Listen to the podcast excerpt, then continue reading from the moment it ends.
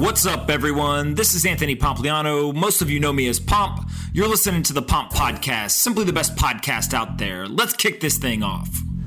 Isaiah Jackson is the author of the best selling book, Bitcoin and Black America. He's one of the most underrated people in the Bitcoin ecosystem and is constantly educating one of the most important communities for mainstream adoption. In this conversation, we discuss Bitcoin, the plight of black Americans in the legacy financial system, why decentralization and pseudonymity are advantageous, and why Isaiah is writing a second book. I really enjoyed this conversation with Isaiah, and I hope you do as well. Before we get into this episode, though, I want to quickly talk about our sponsors. First up is the Rodman Law Group. Everyone knows you need a great lawyer if you're going to build in the crypto industry. There's so many moving parts, the regulations are constantly changing. And so you need somebody who's not only a good lawyer, but they also understand the underlying technologies and the regulatory environment. The Rodman Law Group has been doing this for a while. They literally have moved part of their treasury into Bitcoin, and they've been accepting Bitcoin and Ethereum for years. Go check out my friends at the Rodman Law Group that are dedicated to helping entrepreneurs realize their vision by helping them operate defensively in sectors where laws and regulations haven't caught up to the realities of the industry. The Rodman Law Group's legal expertise is combined with their understanding of blockchain technology, and it makes them the ideal legal service provider for the industry. Head on over to therodmanlawgroup.com slash pomp Again, the rodmanlawgroup.com slash pomp. They'll give you a discount on that first consultation, and they'll also give you a discount on the first year of legal services. The rodmanlawgroup.com slash pomp. Go check them out and use them as your lawyer. The rodmanlawgroup.com slash pomp. Next up is BlockFi. BlockFi provides financial products for crypto investors. Those products include a high yield interest account where you can earn up to 8.6% APY in that interest bearing account. They also give you a US dollar loan against your crypto collateral and they have a crypto exchange that has no fees. I'm an investor, I sit on the board, and I'm a very happy user of the product. You can start using BlockFi today if you go to blockfi.com slash pomp. Again, a high yield interest account, US dollar loans against your crypto collateral, or no fee trading. Head on over to blockfi.com slash pomp. Lastly is Choice. They're a new self directed IRA product I'm really excited about. If you're listening to this, you are likely part of the 7.1 million Bitcoin owners who have retirement accounts with dollars in them, but not Bitcoin. I was in that situation too. Now you can actually buy real Bitcoin in your retirement account. I'm talking about owning your private keys and using tax advantage dollars to do it too. It's an absolute game changer. Choice, a self directed IRA product that allows you to buy Bitcoin, hold your private keys, and use tax advantage dollars to do it.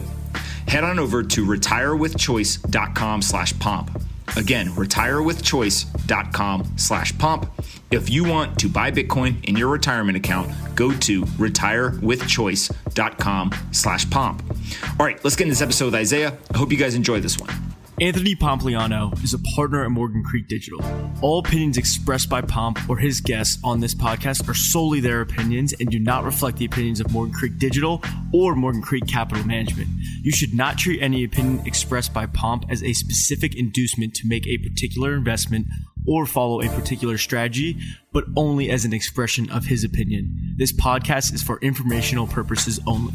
All right, guys, bang, bang. I've got a very special treat for you today. I've got Isaiah here with me. This is his second time on the podcast. Thank you so much for doing this again, sir.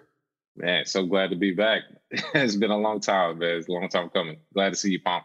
Absolutely. So uh, we're jumping on today because last night we were in Clubhouse uh, and we were in a room. It was me, you, uh, Delane, uh, Chris Lyons, uh, Chris Dixon from Andreessen Horowitz. Uh, there was Meek Mill, Mike Novogratz, uh, just a whole host of people in there. And uh, at one point, you took the mic and uh, you took over, man. It was absolutely amazing to watch. Uh, so basically, I just want to kind of go through uh, how you're thinking about Bitcoin, um, and uh, you know, kind of talk through some of the nuances that you spoke about last night. But before we do that, let's start with just your background. Kind of tell us where you grew up, what you've done career wise uh, before you wrote the book, and then tell us a little bit about uh, the book series uh, Bitcoin and Black America. So yes, uh, my name is Isaiah Jackson, and I'm originally from Charlotte, North Carolina. And uh, you know, Charlotte is one of the biggest banking cities in the world. So if you know anything about that, uh, you know, everybody here has a banking uh, aunt or uncle or cousin. And one of the best parts about that was I grew up thinking that that was, of course, you know, the entire financial system. But uh, my background is uh, I went to NC State for college, uh, went there for computer science, and then got into IT. At first, I was a teacher. I taught computer science, and then I got into the IT world. So I had a, a pretty solid tech background, um, being uh, IT analyst and, and software developer. But when I saw Bitcoin in 2013, um, that sort of put the two together. Uh, again, like I said, I have people in my family on the financial side and the tech side. When Bitcoin came, it's the purest form of fintech. Uh, it's fintech in its purest form. So when that came about, um, one of the things that it piqued my interest was, of, of course, I could make money from it, but also too, there were problems in computer science that were finally solved. Like Byzantine, uh, the Byzantine general's problem was finally solved. So that's one of the things that that piqued my interest. But I love the fact that uh, you know back then people thought it was for drug dealers. They thought it was for scammers, for multi-level marketing. And I got, you know, my own family members and friends were like, what are you doing, man? What is this Bitcoin thing you're talking about? And, you know, my background uh, before Bitcoin was always sort of defiant, sort of first first to do something. So I think I was right at home when I found Bitcoin. And before I wrote Bitcoin in Black America, uh, I had the Gentlemen of Crypto show, which is still going daily, one of the longest running shows in the industry. Uh, and also, I have, I've also written three Bitcoin starter guides before Bitcoin in Black America came out. So uh, I've done a lot, traveled around the country, speaking with people, uh, you know, going up and down 85, driving driving to people's houses just to be laughed at, speaking to financial groups who were looking me up and down like, who is this 25, 26 year old kid telling me I don't know what I'm talking about? Uh, you know, because I used to I used to go there. I used to say, hey, gold. Who cares about gold? And you know, I used to make bets. I would say, hey, I bet you one Bitcoin, it'll be past gold's market cap, and they would never go for it. So I've I've been through it a lot, and it's just good to see that once the book came out, I was able to package those those experiences and that knowledge and able to produce it and give it to the people. And at this point, with the second version coming out, I think we're getting to a point now where that knowledge base is building and we have a solid foundation in my community and the broader community as well. Absolutely. And what's so fascinating, I think, as I've gotten to know you and kind of seen a lot of the content you've put out, is you really are focused on a community that doesn't get spoken about almost at all, really, when it comes to uh, Bitcoin and, and uh, cryptocurrencies. So most people will talk about Wall Street uh, or they'll talk about um, kind of the developing world, right? Those are the two main things people say, oh, the adoption is happening uh, in those two places but you're really talking about what is essentially a developing um, sector of the U.S. economy, right? In, in terms of Black America, and and uh, maybe let's start with just some of the problems that you see uh, with that community interacting with the legacy banking system. Like some of the stories you've told me uh, were very, very eye-opening and, and frankly shocking, knowing that hey, this stuff happens right here in the United States. So maybe help people understand just like what the problems are and some of the obstacles uh, with the legacy system are. So Bitcoin went past 40,000. We saw all the hype. And what I like to do whenever we see this bull run hype is take a step back. Remember why we're here. And I remember why I was here. I remember why it intrigued me. I remember reading the white paper and distinctly thinking to myself, this is perfect. The people finally have a chance. We at least have a shot, you know. And it was more of a, a shot, so to say, back then. Now I think it's a foregone conclusion that we can actually develop. And the reason I thought, you know, in the black community we would have a shot was is because traditionally or historically what we have seen, we have seen wealth systematic taken out of our community uh, through laws, through different practices. Uh, some of the banking practices, like you just said, that have been very egregious. Uh, and concluding in the book, I have all of my examples from 2012 up to now. So it's not like this is I'm talking about long time ago before civil rights. We're talking about recently, and they've settled disputes uh, that have stated that Black Americans were given higher interest rates on loans. Uh, they've settled disputes uh, for racial discrimination for hiring Black candidates in the financial market. Uh, we've also seen uh, the racial discrimination suits in the tech world, where you've seen Black people not able to work in the suite C suites, where most of Black employees are at the base level. So we've seen this across the board. The problem is, I'm not one to complain. I'm just looking for the solution. And I think a solution to that is something like Bitcoin, where if you can free your money, you can also free your industry and free your community. And in the Black community, all we're looking for, nobody I know is looking for a handout. Nobody wants you to give us anything. We just want the freedom to be able to explore. And the things I've seen historically is that we don't really have any choice but to to find another option at the very least for leverage. Um, when you have any type of business deal, anybody will tell you if you don't have any leverage, there's no reason to show up. And I think that's what the problem Black people running into is that we're coming to politicians, we're coming to people saying, "Hey, we want this to be done in our communities," but we're not. We don't have any leverage. We the violent part of it, that's not going to work. We saw these guys storm Capitol Hill and nothing got done. Joe Biden's still going to get sworn in. So you have to go for the money aspect of it. If you can say we will take our wealth out of this system, we will move it to a better system like Bitcoin. If we're not respected, at the very least, you'll have the seat at the table that you need, the voice that you need to have leverage to say you you need to either change your practices or we'll leave. That is how you flex your power, and that's only possible when you can actually have a plan B like Bitcoin. So because of the historical nature of the financial markets in the U.S. and the emerging markets of Black people, Coinbase just did a a, uh, a poll. Seventy five percent of Black people who were polled said they would buy crypto. That's that's also compared to the least or smallest demographic that is in crypto. So you have a perfect storm of people who want to learn but are undereducated. You put that together, and that's why I do what I do because this is a booming market, especially in the U.S. and also the third biggest trading country, Nigeria. Uh, black brothers and sisters across across the water. I mean, there's a lot of family members I know that are Nigerian. They have family members back there. This is not just here; it's international. So this is something uh, that I definitely want to tackle, and I'm glad that we, we're actually having this discussion finally. Yeah, what's so fascinating to me is this idea of um, you can protest. There's a violent uh, path to pursue, or there's this uh, kind of financial and money path. And as you were talking, what it reminded me of is I think you know the Jay Z's of the world, the Drakes, the Kanyes they really figured this out over the last kind of two decades or so. Kind of pay me in equity. If I get enough money, I can have a seat at the table. If I own the actual businesses, I can have a seat at the table.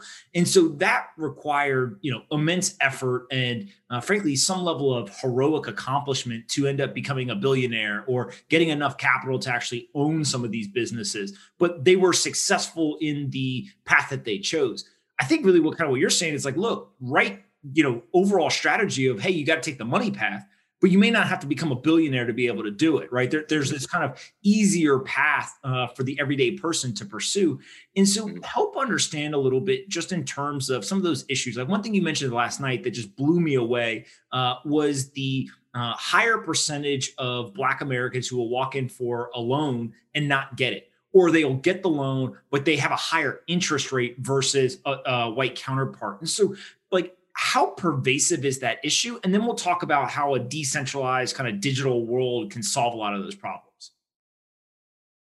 Yes, so those issues have subsided, but they do still exist. And one sector that we see it the most is in the business world. Uh, in the business world, you know, a lot of times there are certain factors that will get you business loans. However, not just with uh, with retail banks, but VCs only 1% or less than 1% of VC money goes towards Black owned businesses, whether it's perception of money management, whether that's the historical perception that, you know, tech companies can't be run by Black people and become prosperous, whatever it is, uh, that is, th- those are the facts. And from a data standpoint, when you see that, you have to understand that usually that is a result of things that were put in place before. So you have a industry where you have the same sort of uh, loop of money going right back to the same people and if their network is mostly white, which most people hang with people in their industry, that's what you're going to get over and over. Bitcoin releases that. So now you can invest to anybody around the world, technically, um, using a free money system. And I think that that is something that should be spoken for as far as the barrier to entry, because when we talk about the banking system and trying to get money here and trying to get all that is going through a third party and going through a entity that has human error. Do you want to choose humans or do you want to choose math and and technology? Choose math and technology is built into the code for bitcoin. You have the ability to take control so why not do that? And uh, we don't have to worry about someone sitting across from you and judging you based on whatever factors. It doesn't matter. Uh, decentralized finance where that comes in is that for the first time ever the only thing you need is the collateral that's all it should be it shouldn't be what, what zip code you are what do you need it for kyc that's a debate we can have later. Shouldn't even matter. It should really be if you have the collateral, here's the cash. If you pay it back, here's back your collateral. That's it. Very simple process, but there's all these steps in between to to convolute it. But now that it is possible, the black community can usually, or you know, usually you can't do this, but now we can actually use Bitcoin as collateral, get cash loans for businesses, build those small businesses at a time where a lot of businesses are decimated. They're looking for a way out after a lot of the COVID shutdowns. And in the black community, I can't save everybody, but you can save yourself. And if there's a way for you to win, that is the best thing you can do for the black community is to build yourself up, be self-sovereign, be self-sufficient, and use something like decentralized finance to do that. Bitcoin uh, solves that problem, and the community as a whole wins when individually you can build yourself up. Yeah, kind of pulling on this a little bit more um, in the decentralized finance world, whether it's on Bitcoin, somewhere else, forget you know kind of where it ends up being successful, but just the idea of decentralized finance. Really, what you're talking about here is it doesn't matter who you are, what language you speak, what uh, nationality you are, what your skin color is, uh, your education level. None of that stuff matters. If you've got you know $100,000 worth of Bitcoin and you need a $20,000 loan, you could post that $100,000 of Bitcoin. And these decentralized protocols just recognize somebody gave me $100,000 worth of Bitcoin. Here's your $20,000 of a stable coin or, or US mm-hmm. dollar or whatever it is. And so it sounds like really what you're talking about is a technology uh, and a financial system that's technology enabled that is almost built in a way that protects itself from human error, human bias, and, and a lot mm-hmm. of the mm-hmm. issues that we see in the legacy world, right? Mm-hmm. Absolutely. Or even if those things enter into the space, it's quickly shut down because we are great at self-regulating in the crypto market. As you've seen, uh, we're some of the best self-regulators there are because we know building from scratch. We can't afford to have scammers and you know human error trying to mess it up or some somebody trying to to change what Bitcoin or what crypto is meant for. So uh, we do a great job of that. And in my opinion, uh, I, I love the fact that our industry, we don't care what type of human enters into it. You have to prove yourself in the crypto market. I mean, as you know, we laugh at billionaires. Uh, Warren Buffett gets criticized all the time. You know, people say have fun staying poor to Mark Cuban. Like what? you know what I mean? I, I, love it. I mean, even though it's you know pretty pretty crazy, people have to remember that's where we started. That is what this was built on. And these crazy random people over the internet somehow built a financial industry. So it broke down the mindset that you need this government to tell you this is your money. You need some sort of regulatory body to tell you this is how you can spend it. All that has gone out the window. We have the richest man in the world smoking weed on Joe Rogan and posting Dogecoin memes. It's over. People like your thought process of what the financial industry is is over. So I love that that, that exists, and I think the black community is perfect for that because you can be yourself. I think that's what a lot of black people do not think about the financial industry. They think of suit, tie, uh, guy with a briefcase. He comes with this index fund jibber jabber talk I don't understand, which, as you know, a lot of times the financial industry was built that way. It was built to be very confusing. So you just hand it off to a financial manager, take your 10%. I don't even want to talk about it. This industry, Bitcoin, is opposite. Everybody I know will teach you. I mean, you can ask anybody, they'll teach you at least the beginning, the start. They'll point you in the right direction. They'll build a whole website. Lopp, Jameson Lopp has a whole website. you can learn everything at one time. Myself, I write books. I don't work for Bitcoin. There's no Bitcoin company. This is the only industry where that happens. And I think the best shot the Black community has is in an industry like this. Yeah, I could not agree more. Uh, one of the comments that you've made recently that I absolutely loved is you said, uh, if you had money and somebody was stealing from you every day, you wouldn't let that keep happening. Yet that's what happens with inflation. Explain that a little bit in terms of uh, that. It's just, just a, such a concise down to earth way to describe inflation. Uh, and so it seems to really resonate with people. Yes. So inflation is the slow killer uh, of wealth. And the best way I can describe it is that if you use the frog in the pot theory, if you put a frog in a boiling pot of water, if you turn the heat up uh, immediately, the frog will sense danger and jump out. Right. So anything that's going to be done to your community won't be overnight. It'll be slow and gradual. So you put the frog in that pot of water and you turn it up slowly, and slowly and slowly, by the time the frog realizes it's too hot, he's already cooked. And we've been cooked with inflation, so to say, over time. And that inflation has killed the purchasing power in the Black community. And sometimes people often say, uh, when the US has a cold, the Black community has a flu, meaning that if something's going wrong in America, it's even worse in the Black community. We saw that with a lot of the COVID numbers. We see that with every tragedy that happens, it's even worse for us. So, what inflation has done to our community has took your purchasing power to where grandpa could have a job and your grandmother could stay at home. You could still have a house and a car. To now, you could have a two income household and barely afford an apartment with public transportation. So that's what inflation has done to our money over time. Purchasing power has decreased.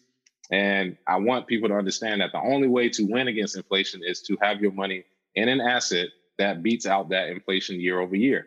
And right now we're looking at 15 to 20% inflation rates with the printing of money, with more coming. I think they're they're announcing it tomorrow. How will you win in this market? How will you preserve wealth? Well, you have to have it in an asset such as Bitcoin, which has outperformed every other market. Uh, the guy on CNBC said he tells his friends to invest in the S&P.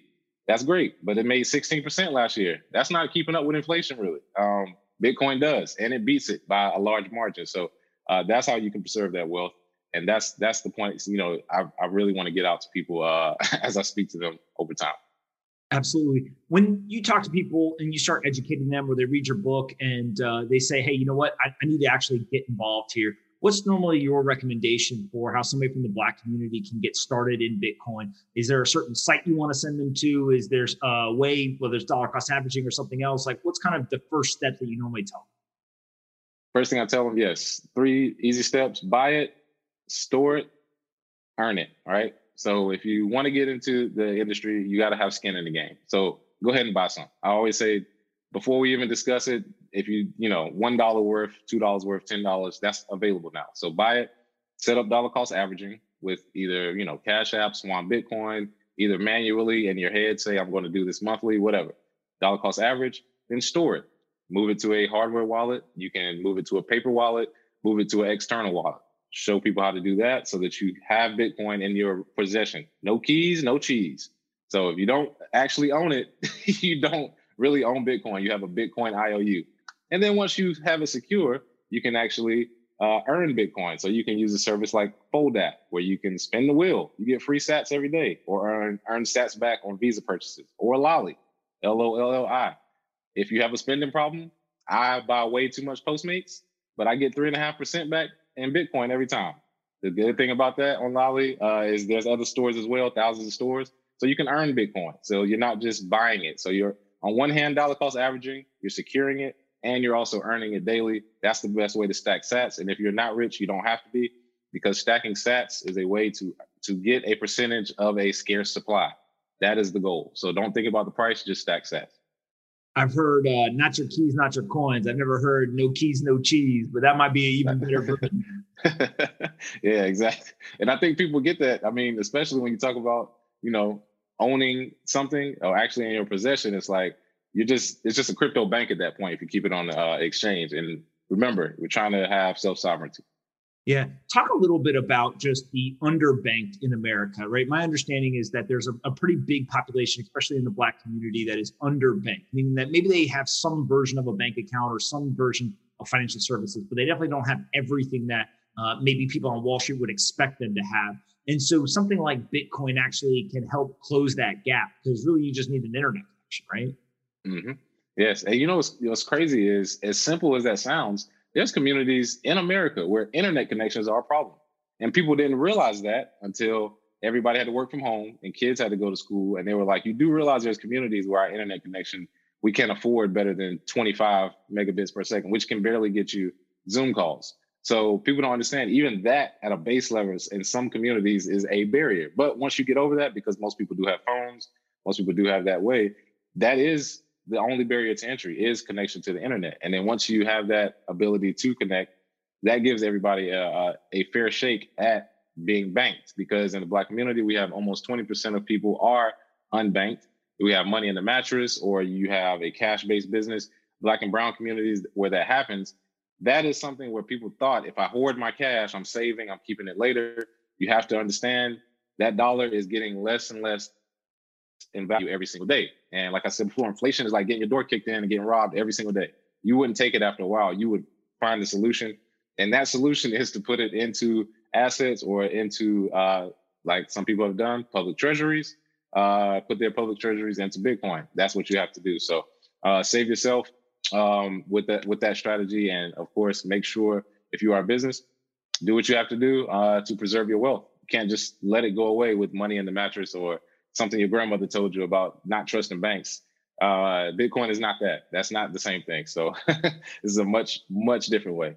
Yeah, and, and it's really funny because the distrust is very real in some communities in America, right? Where basically mm-hmm. Uh, I know in like the Chinese American community, also in the Black community, there there is a very very deep rooted uh, distrust in these institutions, and so really Bitcoin serves in in some weird way as the exact opposite, where you can basically get all the security and the preservation of the purchasing power, but you get the sovereignty as well, so you kind of get the best of both worlds. Mm-hmm. Yes, and you know it's it's so simple, it's complicated. You, you, tell people this, and they're like, "Wow!" So it really solves all the problems we're talking about. Yes, it's probably the greatest invention in a few hundred years. Uh, but it's not seen that way. It's just like, oh, it's just something that popped up. Like, no, it solved a lot of problems. So you're right. It definitely is the best of both worlds. Gives you that security, and uh, you know, it, it, honestly, for people who have never invested, Bitcoin is probably the first thing most people have invested in. We've got a whole new wave of investors just because the barrier to entry was low for, for Bitcoin and cryptocurrency. So uh, I love that about this industry. Absolutely. Uh, before I let you go, I got two more questions for you. First, tell us about the books. Uh, you've got the first one out, uh, very popular. Uh, you are probably the only person I know that got Jack Dorsey tweeting about uh, about your book, which was uh, pretty cool. Um, you've been on CNBC recently, and, and, it seems like people are really starting to kind of pay attention. Tell us about the first book, and then you've got a second one that is on a pre-order now. Absolutely. So, the first book, Bitcoin in Black America, was written in two, 2019, and after it published, um, you know, a lot of people in the Black community started to realize that this was quote unquote for us, which was the message I wanted to get out there. The synergy between Bitcoin and the Black community was great. And I wanted to make sure that we got the message because it is for everybody. But I believe that the message had, you know, at that time, it went over a lot of people's head. It left a lot of uh, people with a sour taste in their mouth after 2017. They didn't know what was happening. They thought the market was crashing, it was over. So that's why I put out Bitcoin in Black America. And that gives solutions such as how to use it in the Black church, uh, in HBCUs, uh, how to have blockchain groups, things of that nature, and other solutions uh, as well. In the second version, uh, I actually discuss uh, the Bitcoin in Black America tour, talking with Black people all around the country so that you can see that we are still very early. There are people who did not know you could buy a fraction of a Bitcoin even up until 2020. so you have to understand we're still pretty early. As, as deep in the wormhole as we are, still very early. Uh, the second book, uh, the second chapter, sorry, The Herd is Coming, uh, literally describes how we can establish ourselves, take it a step up. It's not just enough to own Bitcoin. You need to know how to uh, have your own node. You need to have a private wallet. You need to understand the stock to flow model. You need to know why the Cantillon effect, why things are the way they are. And you need to understand that the herd is coming means that institutions are coming. The sense of urgency needs to be there. So that's the second chapter. Uh, the third one, everybody's favorite, fuck the banks. Uh, this is the second part of that. But this one is literally only things that banks have done and the uh, the hypocrisy they've shown just in 2020. This is just 2020. Because last time, you know, I put it is 2012 to 2019 stuff just to keep it short. I want people to realize this is just last year. This is while COVID was going on, while you thought everybody was asleep. They were manipulating markets. They were coming out the blue saying Bitcoin is going to be $100,000 when three years ago it was the, the worst asset ever. So I expose all of that. Uh, the fourth chapter, uh, Black is Global, it actually describes how around the world remittance payments are great for the Black community because a lot of my friends are Nigerian, they're Haitian, they're Jamaican. Remittance payments is a huge industry where if across borders they're starting their industry, you don't have to necessarily quote unquote cash out anymore.